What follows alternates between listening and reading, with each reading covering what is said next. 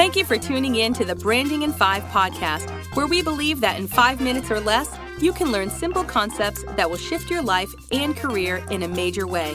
If you're ready to learn career branding tips to boost your credibility, increase opportunities, and establish yourself as an expert in your niche, then you're in the right place. Here's your host, certified resume writer, career coach, and career branding expert, Naya Allen Vittel.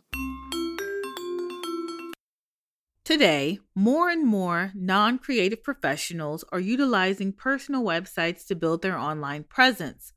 Now, before you dismiss the personal website as something that's only for people in creative careers, take a second and think about it.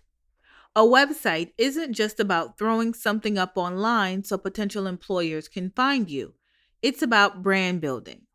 So, I will share with you four reasons why non creative professionals need a personal website. Reason number one it boosts your brand credibility and reputation. This is your website, which lets you control the narrative and your image. You are able to show the kind of person you are, what you do, your career impact so far, and any methodology you use. Reason number two it builds the right traffic. Recruiters will conduct an online search even if your resume is in their database. So you want them to find you in as many outlets as possible, all telling the same brand story. Also, creating a central hub for all of your internet links makes the recruiter's job easier.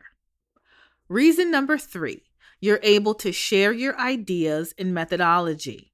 If your goal is to establish yourself as a thought leader in your niche, your personal website is the perfect place to share your insights on the latest industry trends and topics. This will show that you're not looking for just any job and that you're remaining up to date on what's going on in your industry. Reason number four it's better for networking opportunities.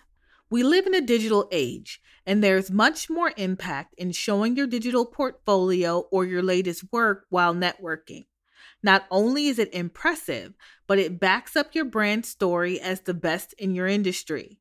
This works whether you're job hunting or pitching your services as a side hustle. Virtual networking has increased. However, industry events are still happening, masks and all.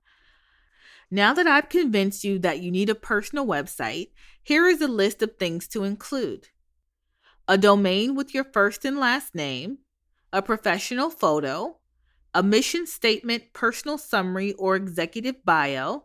You can be as creative as you like. Your professional experience or portfolio, links to your professional social media profiles, quotes or testimonials from colleagues or clients, and your contact information. Squarespace is my personal favorite website builder, but there are plenty of other options, so find what works best for you. Now it's time to build that website. Until next time. Thanks for listening to the Branding in Five podcast.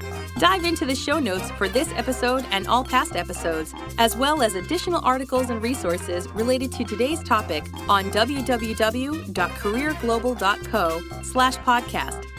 If you love the show, share it with a friend or leave a review.